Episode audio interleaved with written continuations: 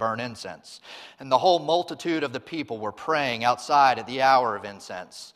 And there appeared to him an angel of the Lord standing on the right side of the altar of incense. And Zechariah was troubled when he saw him, and fear fell upon him.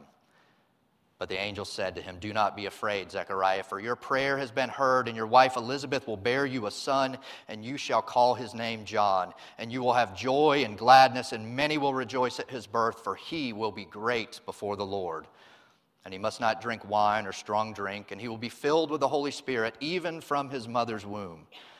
And he will turn many of the children of Israel to the Lord their God.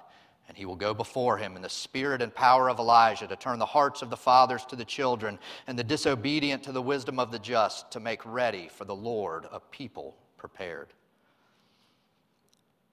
And Zechariah said to the angel, How shall I know this? For I'm an old man and my wife is advanced in years. And the angel answered him, I am Gabriel. I stand in the presence of God, and I was sent to speak to you and to bring you this good news. And behold, you will be silent and unable to speak until the day that these things take place, because you did not believe my words, which will be fulfilled in their time. And the people were waiting for Zechariah and they were wondering at his delay in the temple. And when he came out, he was unable to speak to them, and they realized that he had seen a vision in the temple, and he kept making signs to them and remained mute. And when his time of service was ended, he went to his home.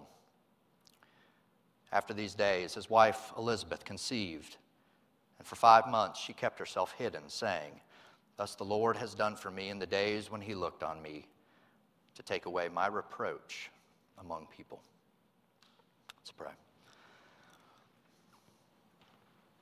Oh, dear Heavenly Father, would you look upon us this morning? Would your Spirit go forth this morning? may we be rich in it through the teaching and preaching of your word. Make alive our hearts. In Jesus' name we pray. Amen.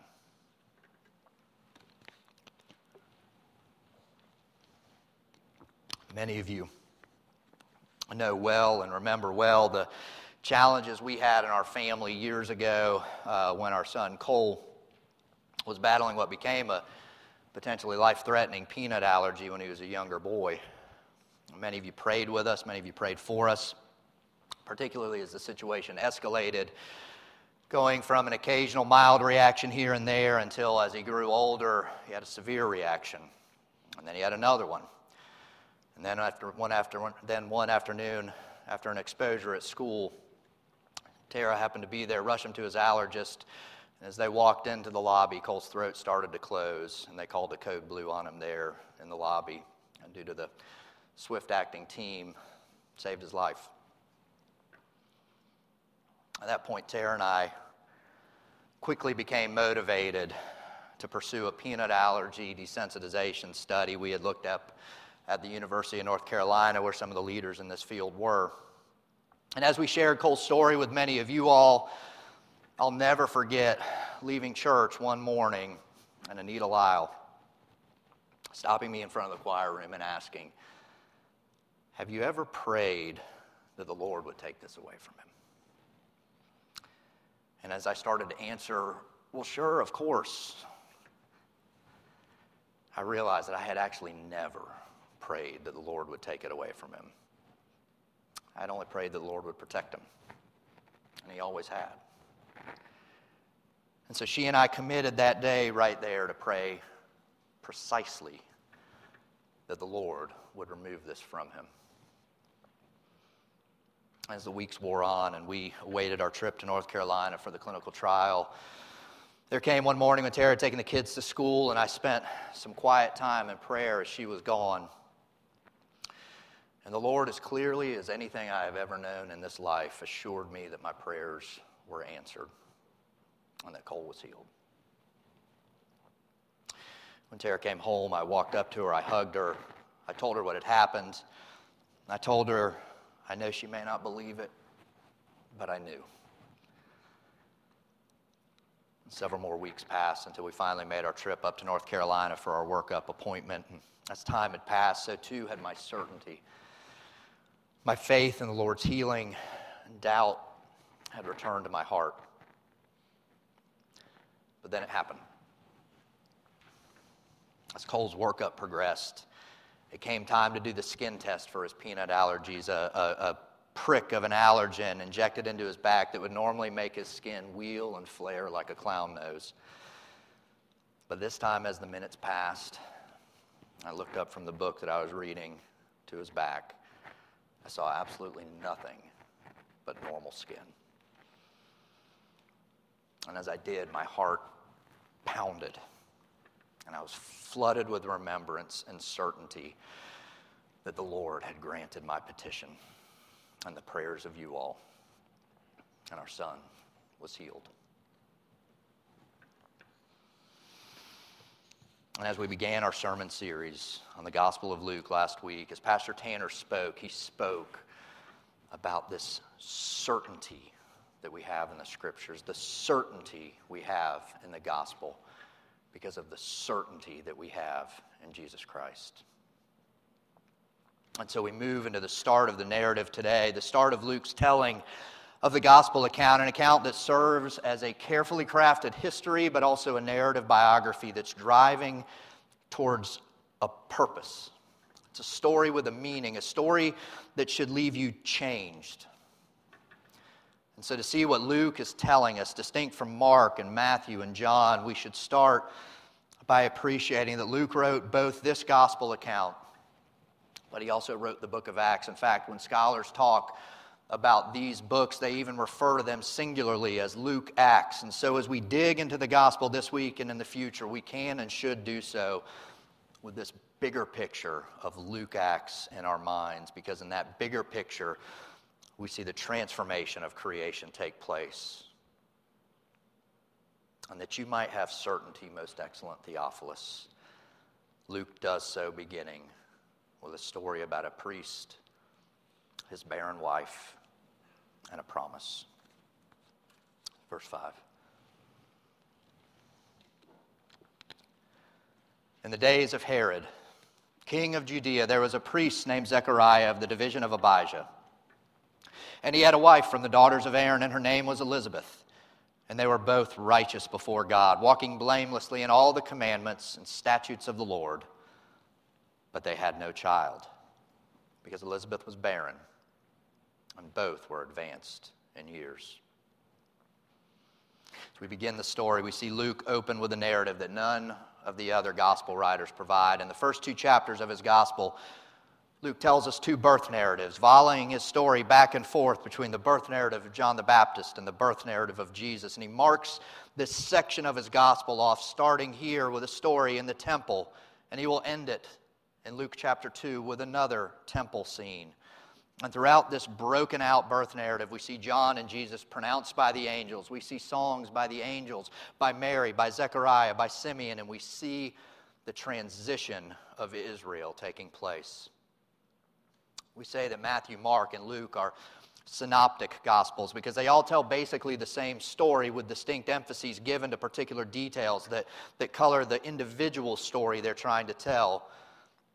And so we must ask ourselves why does Luke begin right here? And why does he tell us this story that none of the other gospel writers do?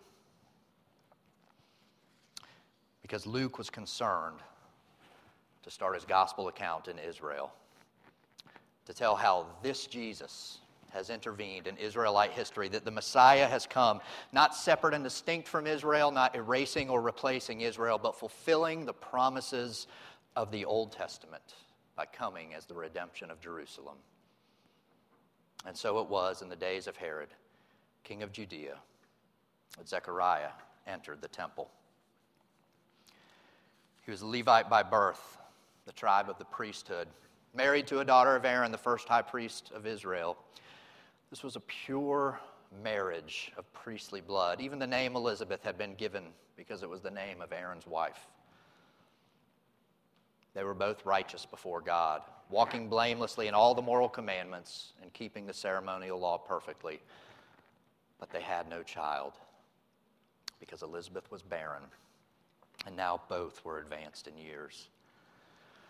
Luke has gone to great lengths to set up the entire narrative of Luke Acts, grounded in the story of Israel, grounded in the temple, grounded in Jerusalem. And I'm sure many of you can hear the echoes of the patriarchs in the story Abraham, Isaac, Jacob, all with barren wives, all in whom the Lord blessed with an heir, all in whom the Lord carried forth his covenantal promises to his people. But now the story continues in their nation desperately awaiting the birth of their Messiah, and yet there is barrenness in Israel. The reproach of Elizabeth mirrors the reproach of the Jews. Verse 8.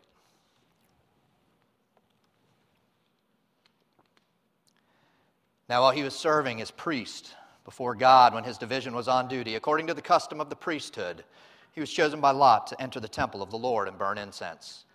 And the whole multitude of the people were praying outside of the hour of incense. And there appeared to him an angel of the Lord standing on the right side of the altar of incense. And Zechariah was troubled when he saw him, and fear fell upon him. But the angel said to him, Do not be afraid, Zechariah, for your prayer has been heard. And your wife Elizabeth will bear you a son, and you shall call his name John. And you will have joy and gladness, and many will rejoice at his birth, for he will be great before the Lord and he must not drink wine or strong drink, and he will be filled with the Holy Spirit even from his mother's womb. And he will turn many of the children of Israel to the Lord their God, and he will go before him in the spirit and power of Elijah to turn the hearts of the fathers to the children and the disobedient to the wisdom of the just, to make ready for the Lord a people prepared. College football season has started these past couple of weeks. Unfortunately, I think Florida State needed a couple more weeks. Um, but for most of us here in the sanctuary who are either Florida or Florida State fans, we've had the opportunity to watch our teams play for national championships recently. And every now and then, your team is playing for a title in a back and forth game against Auburn, and the championship comes down to a last minute drive in the red zone. And your heart's pounding. And you are at that moment at the peak of your fandom. Those are moments that you never forget. And Luke has told us here that the pronouncement of Gabriel takes place at the peak of Zechariah's life. We read that Zechariah was chosen by Lot to offer the daily sacrifice because there were so many priests in the division of Abijah, so many priests in general, each priest would likely only offer the sacrifice one time in their life. And so Zechariah goes into the temple. The multitude of worshipers gathered outside, offering prayers for the nation. And as the hour of incense came, he approaches the altar. And at that moment, there appears to him the angel Gabriel standing at the altar. We've just come through a study of Leviticus, and not too long ago, Pastor Rob preached through Exodus. And so you know that each article of the temple bore meaning, it bore symbolism, it bore significance to the religious practice of the nation. And so when Zechariah burned the incense on the altar that day and the smoke rose in the room, the very tapestry before him, woven with cherubim to mimic the heavenly presence before God Himself, the smoke of the incense represented the prayers of the nation rising through the heavens into the throne room of God. I've said before that although the Jews had been sent back to their land by King Cyrus when Persia had conquered Babylon in the 6th century BC, the Lord's presence had not returned with them as he had been before, and thus the people remained in a state of exile, still awaiting their coming king. But the prophecies of Daniel had pointed them precisely here. First Babylon, and then Persia, and then Greece, then Rome. These four kingdoms would rule Israel in succession. But during the last, during the reign of Rome, the beast with iron teeth, God would raise up the Ancient of Days, the Son of Man, the branch of Jesse, the Davidic king who would never again depart from the throne, who would judge the nations, and who would remove the reproach of Israel. And so it is in the story of Zechariah and Elizabeth that the Old Testament motif of the barren wife is amplified. It's brought to its fulfillment. For Elizabeth would bear the last of the Old Testament prophets, the one who would be filled with the Holy Spirit even from the womb, and the one who would cry in the wilderness that Messiah had come. And he will go in the spirit and power of Elijah, as the prophet Malachi had written in the final verses of his book, the last scripture given before these intervening 400 years of quiet. Before the great and awesome day of the Lord comes, I will send you Elijah, and he will turn the hearts of the fathers to their children. Incidentally, the name Zechariah means the Lord has remembered. And indeed, as the prayers of the nation are petitioned and the lifelong prayer of Zechariah and Elizabeth are offered, we hear the Hebrews in Egypt. We hear Gabriel coming to the exiles in the book of Daniel. We hear the prayers of a multitude being answered because the Lord has remembered his people. And you will have joy and gladness, Zechariah, for your son will be great before the Lord. How shall you know, Theophilus? Because the covenantal promise is being fulfilled, and the reversal of Elizabeth's barrenness is even greater than that of the patriarchs, because her son will mark the dawn of the eschatological age, the one who will announce that the Christ has come and who will make a people prepared. Verse 18.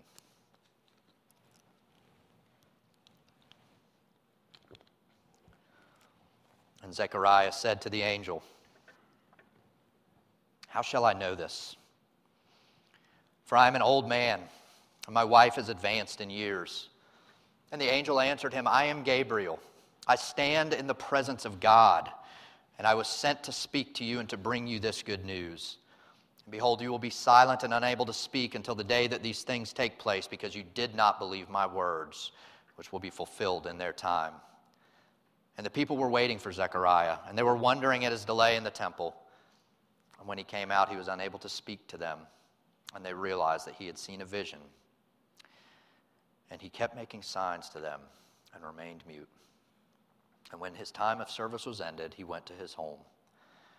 After these days, his wife Elizabeth conceived, and for five months she kept herself hidden, saying, Thus the Lord has done for me in the days when he looked on me to take away my reproach among people. We see here that despite walking blamelessly before the Lord, Zechariah responds in disbelief to the angel's proclamation. How shall I know this? For I am old and my wife is advanced in years, as my father Abraham and Sarah were before me.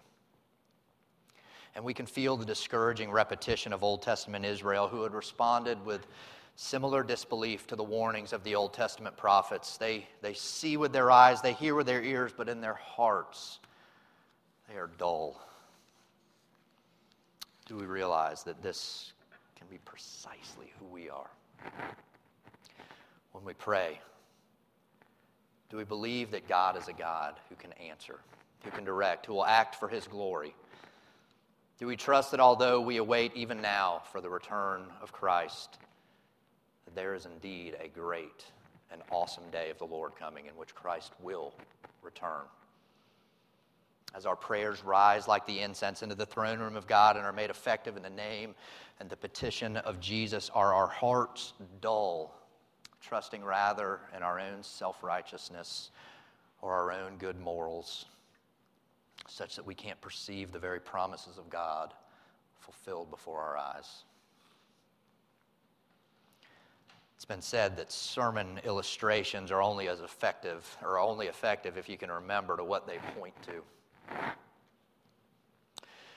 The whole of Zechariah's work that day was an illustration of precisely what was happening to him at that moment in redemptive history. The prayers and petitions of the nation, after hundreds of years, were finally being answered miraculously before his eyes, and yet he asked for another sign.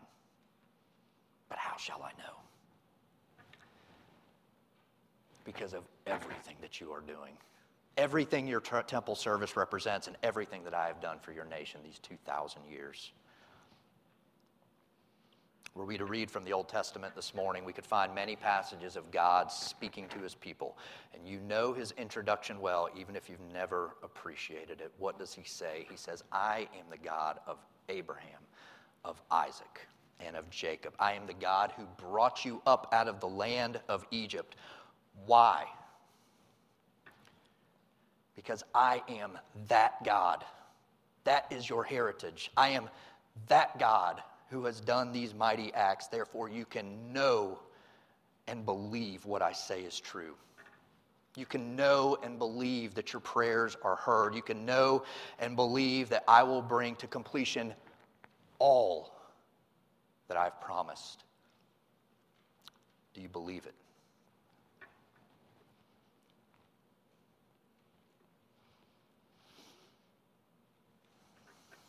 There's parallels in our passage this morning to another story of barrenness from the Old Testament that you may have noticed. As the parallels are rich, it's the Old Testament story that most closely mirrors ours. It's the beautiful story of Elkanah and his wife Hannah. The eventual mother of the prophet Samuel, the last judge of Israel, had prayed fervently that she may be given a child. She went to the tabernacle before Eli the high priest and prayed that the Lord would remember her. And Eli echoed her petition. Elkanah knew his wife. And we read that the Lord remembered her. Her son Samuel was committed as a child to dwell in the presence of the Lord, to serve in the temple with a similar devotion to the service as John. But the parallels don't stop there because if you remember Samuel's crowning achievement, it was not the anointing of Saul as the first king of Israel, but it was his anointing of David, the Lord's chosen as king. And when Samuel took the horn and anointed him with oil, the Spirit of the Lord rushed upon David from that day forward. And while John the Baptist's herald of the coming Messiah was transformational, his most significant act was his preparation of the ministry of Jesus when the son of the priest, the last Old Testament prophet, baptized the king in the River Jordan. And the Holy Spirit descended on Jesus like a dove. And God the Father proclaimed, You are my beloved Son. With you I am well pleased. And the transition from old to new was occurring. The time had come.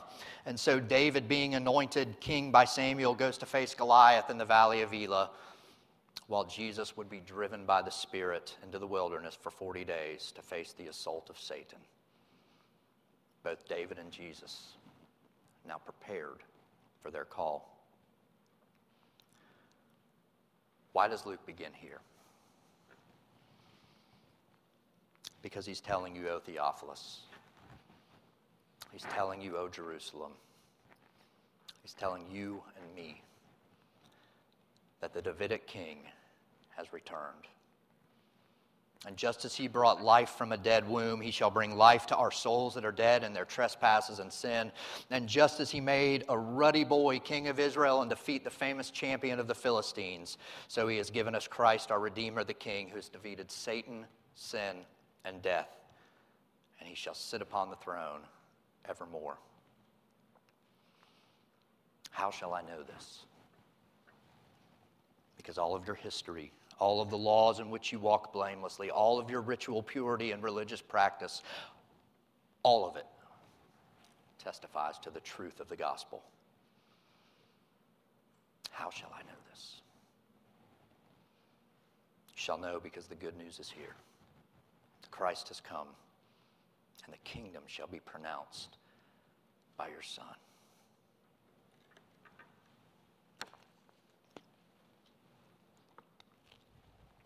I said at the beginning that throughout our study of Luke, we should keep the book of Acts in the back of our mind, the second part, as it were, of Luke's story. As I've preached from this pulpit before, in this first story of Luke's gospel, Zechariah should have emerged that day from the temple. He should have raised his hands And he should have pronounced the benediction upon the people of Israel, pronounced the name, the blessing, the countenance of the Lord upon them. But Zechariah's disbelief caused him to be muted, caused him to be incomplete in his ministry. But in the last story of Luke's gospel, the Lord Jesus goes to Bethany with his disciples, where he ascends into heaven. And as he does, he lifts up his hands and he blesses them. And we see the continued work of the Spirit that dwelled upon John from the womb, eventually upon Elizabeth, Mary, Zechariah, Simeon, it descends upon Jesus, eventually descends on the number gathered in the upper room at Pentecost, spread through the ministry of the apostles, planting churches, preaching, teaching the gospel truth that Jesus has come, has fulfilled the law, has died and risen, that you and I, Jew and Gentile, will be saved in him if we will but confess our sins, repent, and believe that Christ is Lord. You see, Luke begins by revealing the interruption of God into an unprepared world, to a people unprepared to have their, their prayers answered. But Luke ends the book of Acts telling us that while Paul was in Rome, the gospel was now going forth unhindered. It's the last word in the book of Acts unhindered, O Theophilus, from the muted priest and the temple of Jerusalem to the seat of the Roman Empire, proclaiming the kingdom of God and teaching about the Lord Jesus Christ with all boldness. Once upon a time, I had dismissed the mighty hand of God intervening to answer our prayers for my son until the day came and he graciously, patiently reminded me that he is that God. How shall we know this? Because he is the God of Abraham, of Isaac, and of Jacob. He is the God who brought you up out of the land of Egypt. He is the God who sent his son to receive the punishment due for your sins so that he could be with you once more. He is the God who, even to this very day, has answered your prayers. And He is the God who is coming again. Let's pray.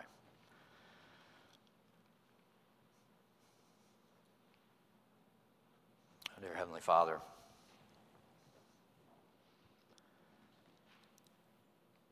how often we come to you repeating pious acts, perfunctory behaviors, things we have done for years, and yet doing them with hearts completely dull, completely uncircumcised to the work of your Spirit and the certainty of who we pray to. Lord, would you convict our hearts this morning? As you are the God who brought your people up out of the land of Egypt and has redeemed us in Christ, may we believe it because your hand has been acting, has been working throughout all of human history. I pray all these things in Jesus' name. Amen.